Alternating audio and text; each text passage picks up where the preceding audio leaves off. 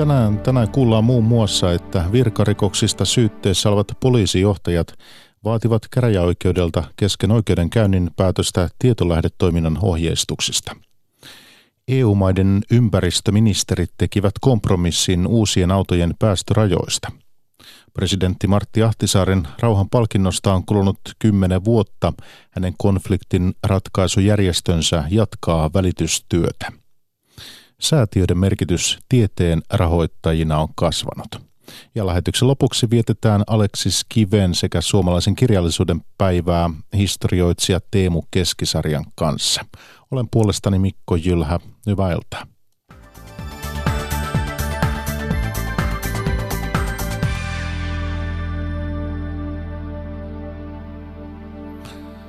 Historian suurin poliisin virkarikosoikeudenkäynti jatkui tänään Helsingin käräjäoikeudessa yllättävällä tavalla. Oikeudessa vaadittiin pikaista ratkaisua siihen, voidaanko oikeudenkäyntiä jatkaa. Marjatta Rautio. Syytteet korkean poliisijohdon oikeudenkäynnissä luettiin viime viikolla. Syyttäjä katsoi, että entiset ja nykyiset poliisijohtajat laiminlöivät vuosia Helsingin huumepoliisin tietolähdetoiminnan valvontaa, eivätkä puuttuneet epäkohtiin, vaikka tiesivät niistä.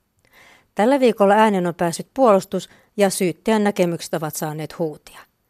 Etenkin Helsingin poliisipäälliköt ovat moittineet tietolähteiden rekisteröintiä koskevia säädöksiä epäselviksi ja tulkinnanvaraisiksi. Tänään huumepoliisin entisen päällikön Jari Aarnion avustaja asianajaja Mikko Ruuttunen esitti oikeudelle vaatimuksen välipäätöksen tekemisestä. No se esitettiin sen vuoksi, että, että halutaan niin kuin katsoa, että voisiko tämä ratkaista tämän oikeudellisen kysymyksen siitä sääntelyn epäselvyydestä erikseen ilman, että tarvitsisi istua tätä, näitä käräjiä puoli vuotta. Ja jos se kysymys ratkaistaan niin, että, että, että sääntely on niin epäselvää, että rikosvastuu ei voi toteutua, niin silloin se ei voi toteutua kenenkään osalta. Samaa mieltä ovat myös muiden syytettyjen avustajat. Jos vaatimus menisi läpi, se tarkoittaisi sitä, että oikeudenkäynti päättyisi siihen. Puolustuksen vaatimukset eivät hätkähdyttäneet syyttäjä Harri Tiesmaata. No siellä on väitetty lain sisällöstä sellaisia asioita, jotka ei pidä paikkansa. Tiesmaa ei halua ennakoida oikeuden kantaa, mutta sanoi, että vaatimuksen hyväksyminen olisi hyvin poikkeuksellista. Oikeudenkäynnin jatkaminen yllättävässä tilanteessa ei tuota syyttäjälle vaikeuksia. Se on aika helppoa, koska me ollaan tässä kuitenkin pari vuotta tämä oikeudellinen puoli mietitty huolella isolla porukalla. niin, niin tota, se oma, oma näkemys on selkeä ja kirkas tästä asiasta, niin ei mitään vaikeuksia. Ruokayhtiö HK Scan vähentää 165 työntekijää YT-neuvottelujen päätteeksi. Yhtiö kertoo varautuvansa myös lomautuksiin neuvottelujen piirissä olleissa yksiköissä. Toimien avulla yhtiö arvioi saavuttavansa noin 7 miljoonan euron vuotuiset säästöt. Nyt päättyneet YT-neuvottelut liittyvät yhtiön tehostamisohjelmaan, jonka tavoitteena ovat 40 miljoonan euron vuotuiset säästöt vuonna 2020 ja siitä eteenpäin. EU-maat ovat myöhään illalla päässeet sopuun uusien autojen hiilidioksidipäästöjen vähentämisestä. Jäsenmaat päättivät esittää, että autonvalmistajien pitää leikata päästöjä 35 prosenttia vuoteen 2030 mennessä. Ratkaisu velvoittaa autovalmistajat tekemään nykyistä vähäpäästöisempiä ajoneuvoja. Luxemburgista Petri Raivio. EU-maiden ympäristöministerien kokous venyi myöhään iltaan, kun jäsenmaat tinkasivat prosenteista. Lopulta enemmistö päätyi tukemaan kompromissia. Uusien autojen päästöjä alennetaan 35 prosenttia vuoteen 2030 mennessä. Mehr als 100 Millionen Tonnen CO2 sollen mit diesem Vorschlag bis zum Jahr 2020... Yli 100 miljoonaa tonnia hiilidioksidia jää päästämättä tämän myötä, sanoi puheenjohtajamaa Itävallan ympäristöministeri Elisabeth Köstinger. Saksa oli ajanut pienempää tavoitetta, mutta päätyi lopulta kompromissin kannalle. 35 prosentin luku on sama, jota Suomen ympäristöministeri Kimmo Tiilikainen oli vielä aamulla pitänyt liian pienenä. Suomi äänesti kuitenkin ratkaisun puolesta, vaikka osa maista, esimerkiksi Ruotsi, vastusti. The text that you've approved this evening is considerably worse than the text uh, circulated this morning. Nyt illalla hyväksymänne teksti on paljon huonompi kuin aamulla esitetty versio, Irlannin edustaja sanoi. Autovalmistajille asetettavan tavoitteen pitäisi näkyä autokaupan valikoimassa. Tiilikaisen mukaan se helpottaa Suomen pyrkimyksiä täyttää päästövähennystavoitteensa. Ajatus on se, että kun meiltä vaaditaan suuri määrä liikenteen päästövähennyksiä, niin kuluttajat ei voi saada vähäpäästöisiä autoja, ellei vaadita valmistajia tekemään niitä. Tästä on oikeastaan kyse, että kuin kovat vaatimukset asetetaan autovalmistajille. Jotta valmistajat pääsevät tavoitteeseen, esimerkiksi sähköautoja on tultava teille lisää. Jotta niillä voi ajaa, tarvitaan lisää latauspisteitä. A 35 uh, target would require close to 3 million public charging places. 35 prosentin tavoite edellyttää liki kolmen miljoonan julkisen latauspisteen rakentamista, sanoi ilmastokomissaari Miguel Arias Cañete. Päätöksestä käynnistyy neuvottelu jäsenmaiden ja EU-parlamentin välillä, joka haluaa vähentää autojen päästöjä 40 prosenttia. Luxemburgista Petri Raivio. Myös Autoliitto olisi ollut valmis tiukempiin päästörajoihin. Autoliiton toimitusjohtajan Pasi Niemisen mukaan päästöjen väheneminen on kuluttajien etu. No tästähän on käyty pitkään poliittista vääntöä EU-ssa ja tässä on liikuttu tämän 30-40 prosentin välillä ja nyt näyttää sitten syntyneen poliittinen kompromissi siihen aita puoleen väliin, eli 35 on nyt tämänhetkinen tilanne. Asiahan jatkuu parlamentissa, että lopullista ihan tarkkaa prosenttia ei tiedetä.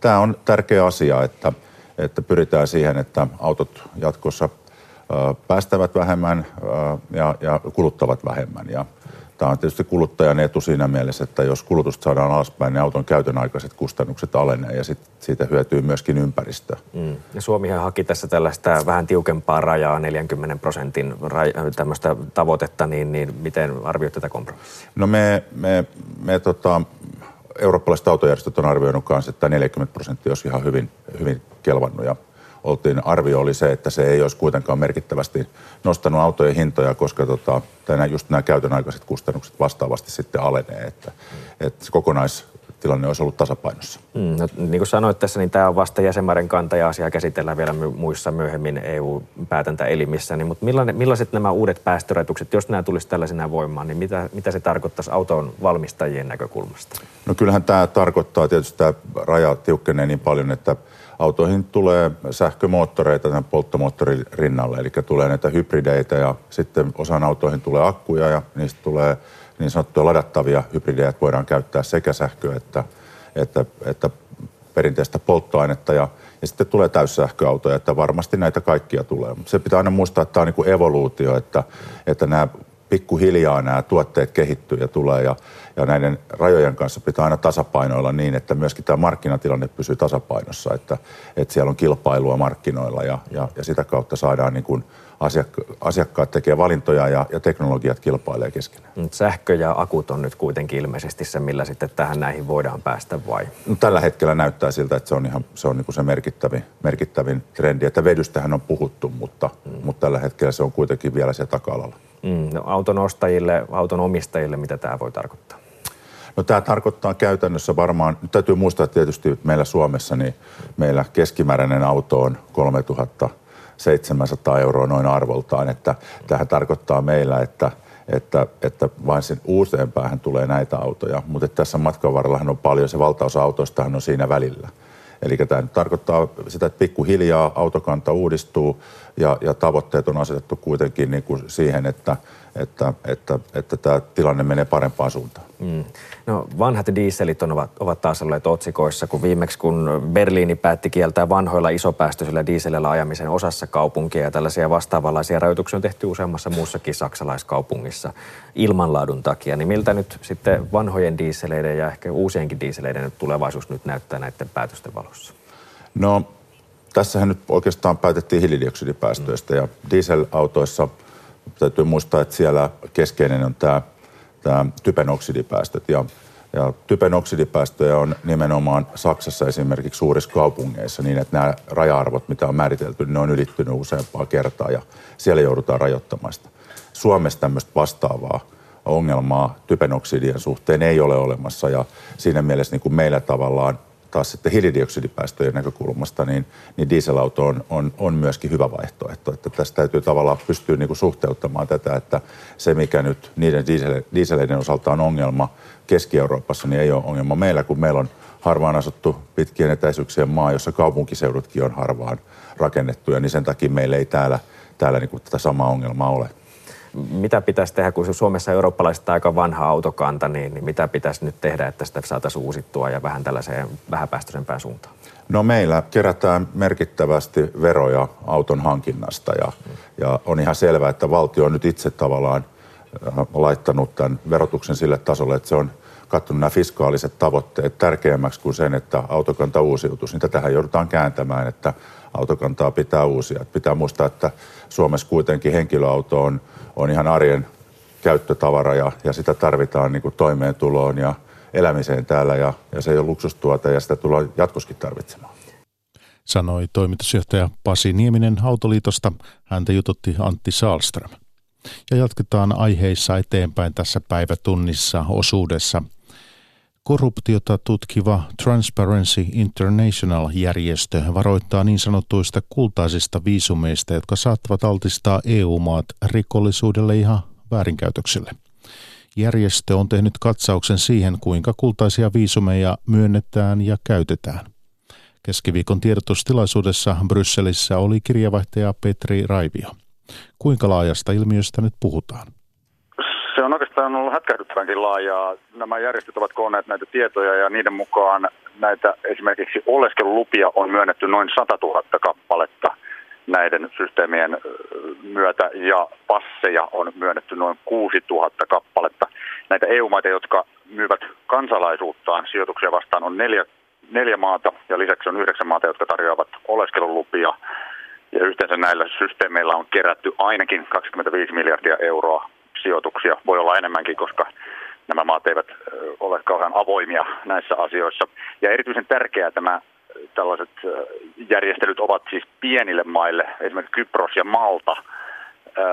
Ja Maltahan on ollut Suomessakin esillä, koska se myönsi vuonna 2015 passin tälle venäläiselle miehelle, joka on kytköksissä tämän Airiston Helmi-yritykseen, josta verottaja on ollut Suomessa kiinnostunut.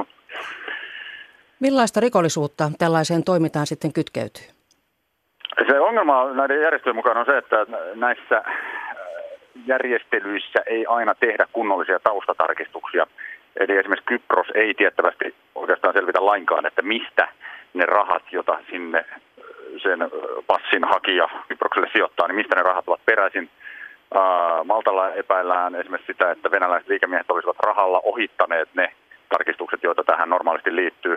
Ja sitten kun se passi on kerran myönnetty, niin se avaa ovet sitten kaikkiin muihinkin EU-maihin. Eli EU-kansalaisilla on sisämarkkinoilla paljon kevyempi byrokratia toimia kuin ulkopuolisille, ja tämä sitten avaa ovet esimerkiksi rahanpesuun. No kun nämä ongelmat tiedetään, niin miksi EU-maat sitten eivät hankkiudu eroon tällaisista kultaisista viisumeista? No tämä pulma on siinä tietysti, että nämä kansalaisuusasiat ovat jäsenmaiden oman toimivallan ytimessä, eli EUlla on aika vähän oikeastaan sanottavaa näihin, näihin asioihin. Tietysti näitä maita motivoi juuri tämä rahapuoli, tällä saadaan houkuteltua sijoituksia, mutta nyt täällä sitten nämä järjestöt vaativat, että nimenomaan EU pitäisi puuttua tähän ja vähintäänkin ryhtyä sääntelemään näitä, luoda esimerkiksi yhtenäiset säännöt sille, että minkälaisia tarkistuksia näille hakijoille pitäisi tehdä, yhtenäiset kriteerit ja näin poispäin. Raportoi kirjavaihtaja Petri Raivio ja hänelle soitteli Pälvi Tammi. Indonesiassa maanjäristysalueella kadonneiden määrä on noussut jo tuhansiin. Monet katosivat, kun maa Palun seudulla Sulavesin saarella muuttui mudaksi. Järjestyksen aiheuttama vahva mutapyöre hautasi asukkaita. Toimittaja Kirsi Crowley kävi Petobossa, jossa suuri osa taloista ja asukkaista hautautui. Petobon mutavuori on täynnä väkeä. He kaivavat ja etsivät mudan alta kotejaan ja omaisuuttaan. Avi Salim luottaa nenänsä. Hän kulkee pehmeässä mudassa ja tökkää keppinsä maahan, kun ilmassa tuulahtaa kuoleman haju. Dengan cara begini, muda Kepin tökkääminen maahan on helpoin tapa löytää ruumiita. Sen voi tunnistaa verenvuodosta ja ihmisen ruumiin hajusta, Avis Salim sanoo ja haistaa keppinsä nokkaa.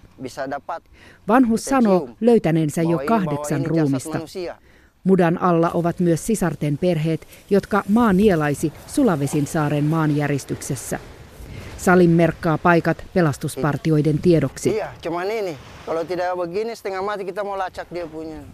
Tämä on ainoa tapa löytää kuolleet. On vaikea tietää, kuinka syvällä he ovat, Salim sanoo.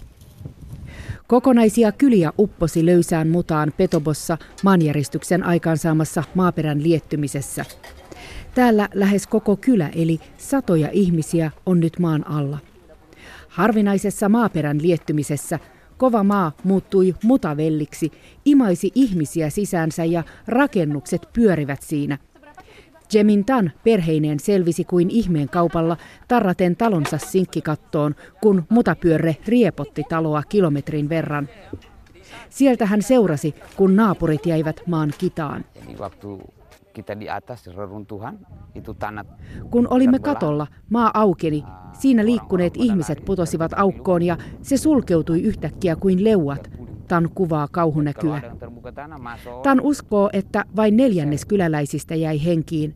Kukaan ei tiedä uhrimäärää tarkalleen, mutta mudan alle palon seudulla arvellaan jääneen jopa tuhansia. Viranomaiset pohtivatkin, tehdäänkö tuhotusta petobosta joukkohauta kuolleille. Täällä Kirsi Crowley, Palu, Indonesia. Presidentti Martti Ahtisaaren Nobelin rauhanpalkinnon saamisesta on kulunut kymmenen vuotta.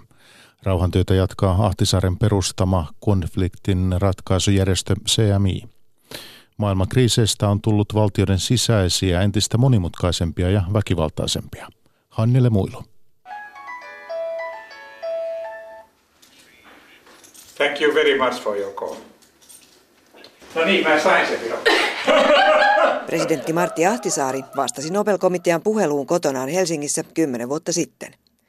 Ahtisaari sai rauhanpalkinnon konfliktien sovittelusta muun muassa Kosovossa ja Indonesian Natsehissa. Rauhantyötä jatkaa Ahtisaaren perustama konfliktiratkaisujärjestö CMI. CMI tekee välitystyötään kulisseissa, neuvottelut ovat epävirallisia, keskusteluista ei kerrota, eikä aina lopputuloksistakaan. CMIin ohjelmajohtaja Ville Brummer. Se ensimmäinen kokous on sellaista oksennusta, eli, kerrotaan mikä kaikki maailmassa on vialla ja kerrotaan kaikki syyt, miksi itse on oikeassa. Sellaiset hetket, kun tajuaa, että on päästy eteenpäin siitä, että kerrotaan vain omaa mielipidettä, niin se on yksi, yksi niin kuin tällaisista palkinnoista, mitä CMIn työntekijät voi saada. Konfliktit ovat nykyään enimmäkseen valtioiden sisäisiä. Niissä voi olla mukana monia osapuolia ja ulkopuolisia valtioita, kuten Syyrian ja Jemenin sodissa. Kriisestä on tullut pitkiä, monimutkaisia ja väkivaltaisia. CMIn ohjelmajohtaja Ville Brummer. Kun puhutaan toimijoista, jotka on ei-valtiollisia, niin niillä ei ole välttämättä niin kuin sitoumusta yhteis- yhteisesti sovittuihin pelisääntöihin – että puhutaan niin kuin siviiliuhreista, naisiin kohdistuneesta väkivallasta, jne. CMI kampanjoi naisten saamiseksi mukaan rauhanvälitykseen, koska naisten näkemyksiä tarvitaan. Naiset ja rauhanvälitysyksiköstä vastaava Johanna Poutanen. Esimerkiksi Jemenissä CMI on tukenut naisten todella tärkeää työtä paikallistasolla aselepojen sopimisessa. Heillä on ollut kyky liikkua hieman vapaammin yhteisöjen ja jakolinjojen välillä. Nobelin huumassa poliitikot kaavailivat Suomesta rauhanvälityksen suurvaltaa. Suomi pitää kyllä rauhanvälitystä esillä, mutta resursseja on rajallisesti. CMIin runsaasta 7 miljoonan euron budjetista Suomi kattaa yli puolet. Valtio tukee tiedettä entistä niukemmin, samalla säätiöiden merkitys tieteen rahoittajina kasvaa. Säätiöiden rahalla turvataan erityisesti humanististen tieteiden, mutta myös tiettyjen tutkimussuuntien jatkuvuutta. Sairaaloissa tehtävä lääketieteellinen tutkimustyö on nykyään säätiöiden myöntämien apurahojen varassa. Dosentti Allan Tiitta Helsingin yliopistosta. Juuri tämmöinen sairaaloissa lääkärin tekemä tutkimustyö, sehän on oikeastaan niin kenttätyötä parhaimmillaan. On sääli, että juuri siitä tutkimuksesta niin valtiorahoitus on heikentynyt huomattavasti. Tieteeseen ohjatun rahan suhde on muuttunut 2010-luvulla, selviää Tiitan tekemästä tuoreesta tutkimuksesta. Säätiöiden tuki on jatkanut kasvuaan samalla, kun julkinen rahoitus on merkittävästi pienentynyt. Se herättää suurta huolta, koska juhlapuheissa aina puhutaan siitä, että tutkimuksella on suuri merkitys ja tutkimukselle pitää antaa rahaa, mutta sitten kun budjettineuvottelussa mietitään sitä, että mihin se raha sijoitetaan, niin kyllä tiede on yleensä siinä, ase, siinä tilanteessa joutunut kärsimään. Selvästi eniten säätiöt ohjaavat rahaa lääketieteeseen. Humanisteillekin yksityinen raha on elinehto. Valtion verrattuna säätiöt ovat ennakkoluulottomia tutkimusrahoittajia. Toiminnanjohtaja Johanna Moisio Tieteentekijöiden liitosta. Julkista rahoitusta ohjaavat aina sen hallituskauden hallituksen poliittiset painopisteet ja yliopistojen valitsemat strategiset valinnat ja painopisteet. Julkisen tuen pienentyminen on lisännyt pätkätöitä. Tutkimussuunnitelmia muotoillaan sellaisiksi, joiden oletetaan saavan edes lyhytaikaista rahoitusta. Tutkijoiden asema yhteiskunnassa heikkenee. Johanna Moisia. Meillä on yhä enemmän tutkijakuntaa apurahatutkijoina, eli ei palkkatyössä, ei, ei työsuhteissa, ja se ei ole mitenkään toivottavaa kehitystä. Säätiörahoituksen merkitys tieteelle on huomattavasti tiedettyä suurempi, mutta valtion rahoituksen korvaajaksi siitä ei ole. Toimittaja tuossa Mattias Mattila. Tänään vietetään Aleksis Kiven ja suomalaisen kirjallisuuden päivää. Historioitsija Teemu Keskisarja on tehnyt kirjan Aleksis Kiven elämästä ja kuolemasta. Saapasnahka Torni, Aleksis Kiven elämän kertomus. Seitsemän veljestä ei ole maailmankirjallisuudesta Suomeen singahtanut sirpalevaan kotoperäistä peruskalliota keskisarja kuvaa ja Totti Toivonen haastattelee. Sun mukaan Aleksis Kivi on puolentoista asian ihminen, eli äidinkieli nero ja melko hyvä metsästäjä. Mutta millainen hän oli ihmisenä ja miehenä noin muuten? Hän oli myös työn vieroksu ja, ja totaalikieltäytyjä työstä ja kuitenkin työhullu aikaan sai vuosikymmenessä erittäin merkittävän ja laajan tuotannon. Luonteeltaan monta adjektiivia pätee. Kiltti, väkivaltainen, ilonpoika, surunpoika, lapsellinen, sympaattinen, ihmisarka, uhoilija. Ristiriitainen tyyppi tai sitten ominaisuudet suloisessa sopusoinnussa, joka mua viehätti, miellytti. Eli mielenkiintoinen ihminen, olisiko kiva tavata? Olisi kiva olla hänen ystävänsä ja auttajansa. Hmm. Olet julkaissut viime viikolla, tai viime viikolla julkaistiin kirja, siis tämä Saapas Nahka Torni, Aleksis, Aleksis Kiven elämän kertomus. Ja tässä on pari otsikkoa, tai yksi, yksi otsikko, tämä on Helsingin Sanomista, joka niin kuin saamastasi vastaanotosta. Otsikko kertoo jo paljon. Aleksis Kivi ei ollutkaan sorsittu reppana Teemu Keskisaaren kirjassa. Hän on karismaattinen verkostoituja ja systeemisyöttiläs. Ja muun muassa Hämeen Sanomat on otsikoinut, että olet antanut Aleksis Kivestä tämmöisen humupekka-maisen kuvan. Päällisesti sovitellaan tällaista manttelia, että olet paljastanut jotenkin uusia asioita Aleksis Kivestä. Miten suhtaudut itse tähän saamaan palautteeseen? Ei minulla ole mitään manttelia, vaan risainen välikausi takki. En etsi uutta tietoa enkä vanhaa tietoa. Kerron niin tosia tarinoita kuin itse osaan väistelemättä edeltäjiä josta monet ovat kirjoittaneet suuremmoisia kivielämäkertoja jo sata vuotta sitten. Mutta hauska kuulla, että joku noin paljon uutta näkee minun kyhäelmässäni. Minkälainen työ oli tutkia Aleksis Kiven elämää? Ilmeisesti lähteenä oli kirjeet ja hänestä hänen jälkeensä kirjoitetut tekstit. Viheliäinen työ. Ensimmäinen kerta historioitsijana, kun kirjani myöhästyi vuodella ja joudun pettämään lupaukseni kustantaa. Mikä siinä niin vaikeaa oli? Yksi seikka oli lähdetilanne. Aleksis Kiven lapsuudesta on suurin piirtein samantasoiset lapse, lähteet kuin Jeesuksen lapsuudesta. Aikuisieltä on hyvää kirjeenvaihtoa, 70 kirjettä, mutta ne on tunnettuja ja halusin löytää lisää. Tarjosin tutkimusapulaisilleni porkkanaksi tuhat euroa jokaisesta uudesta Aleksis Kiven kirjoittamasta kirjeestä. Mitään ei ole löytynyt. Ja haku ei ole enää päällä, koska ne eivät ehdi kirjaa. Uskotko, että niitä kuitenkin on jossain, jos? Uskon. Jos Aleksis Kiven kirjeiden etsimistä tulee kansallinen projekti, niitä kaivellaan kaikista raunioista, piirongilaatikoista samalla tavalla kuin Qumranin kääröjä, niin jotain on vielä pakko olla löytämättä. Kivihän on siis tähänkin mennessä yksi tutkituimpia suomalaiskirjailijoita nimenomaan siis hänen kirjallisuutensa kautta, ehkä niin tällä historiallisella metodilla, jota sinä olet käyttänyt. Ää, minkä takia sä haluaisit kirjoittaa Aleksis Kiven historiaa? Minä en ole Aleksis Kiven tuotannon suurin fani. Väinö Linna ja Kalle Päätalo ovat aina olleet minulle tärkeämpiä. Mutta muistan, että minua Teemu Aleksis keskisarjaa jo alle kymmenenvuotiaana kiinnosti kuolemattoman kirjailijan elämä ja kuolema. Kiven traagiset vaiheet, jotka monia muitakin ovat satuttaneet Suomen maassa. Tämä kirjahan on täynnä nimenomaan kertomuksia siitä, että Aleksis Kiven elämä oli jos nyt sanoisin, niin pikkusen välillä vähän railakasta ja, ja päättyi surulliseen loppuun. Mutta jos olisit nyt niin kuin tässä hetkessä kavereiden kanssa ja pitäisi kertoa hyvä juttu Aleksis Kivestä, niin minkä tarinan hänestä valikoisit, että tämä on niin kuin, tämä räjäyttäisi suosio ja sä olisit hyvä seuramies? Ei hyvä juttu, vaan hiljentävä, surullinen anekdootti on se, että ylilääkäri Sailaan Lapinlahden mielisairaalassa merkitsi Aleksis Kiven diagnoosiksi vaarit Stark onanist, eli ollut armoton onanisti.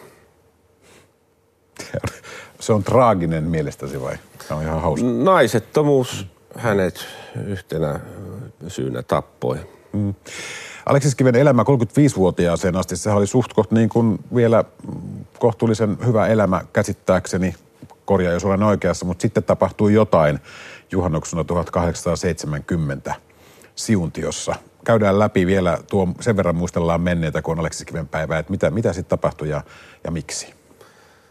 Siuntiossa Flagbergetin vuorella juhannuskokolla humussa, sumussa Aleksis meni ehkä täyttämään piippunsa heittämään vettä kiven taakse.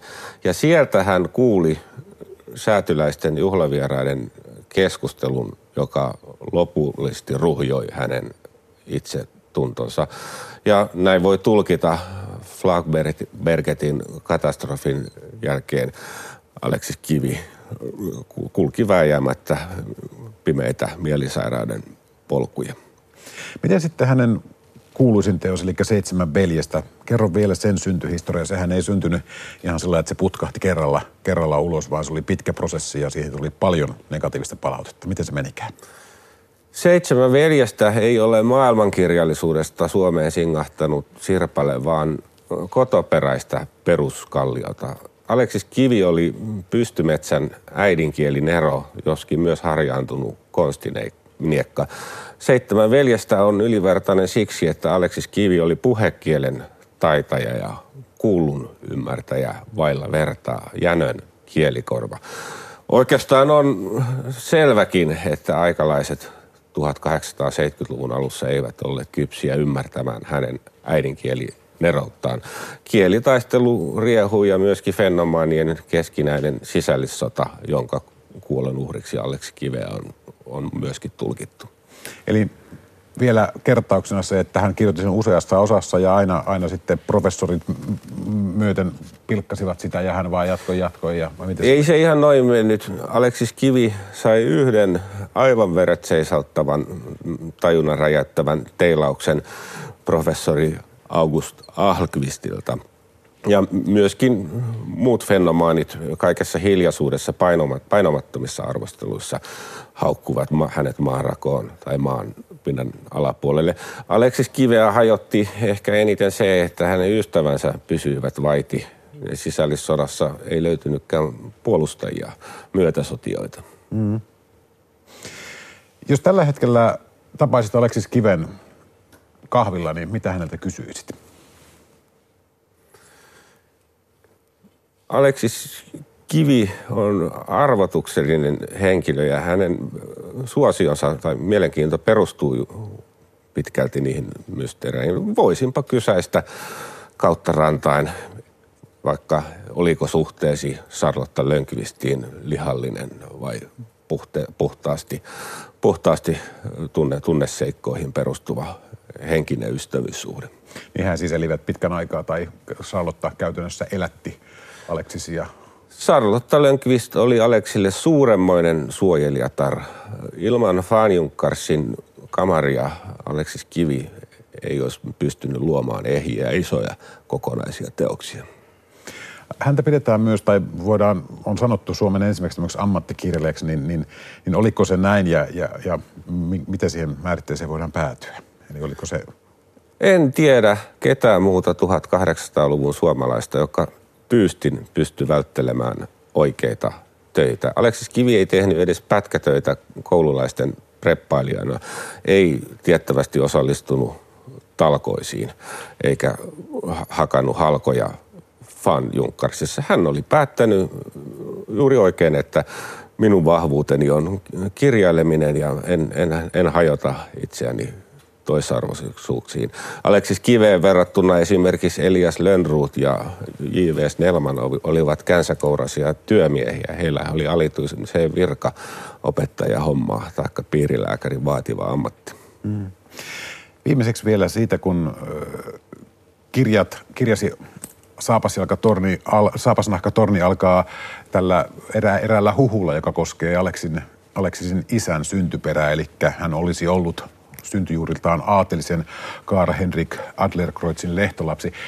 Oli se totta tai ei, niin ilmeisesti tämä asia kuitenkin vaikutti Kiven elämään aika paljonkin. Onko näin?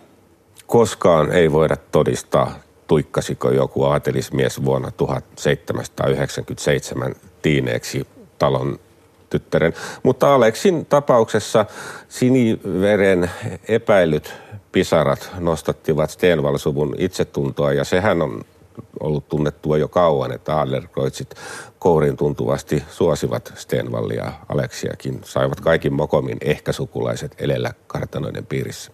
Ja saavat mahdollista, tai mahdollistivat sitten tämän ammattikirjailijana toimimisen vai? Eivät auttaneet niin paljon kuin Charlotta ja Aleksin parhaat kulttuurikaverit, mutta suhtautuivat etäisen suopeasti. Kertoi historioitsija Teemu Keskisarja ja haastattelija tuossa oli Totti Toivonen.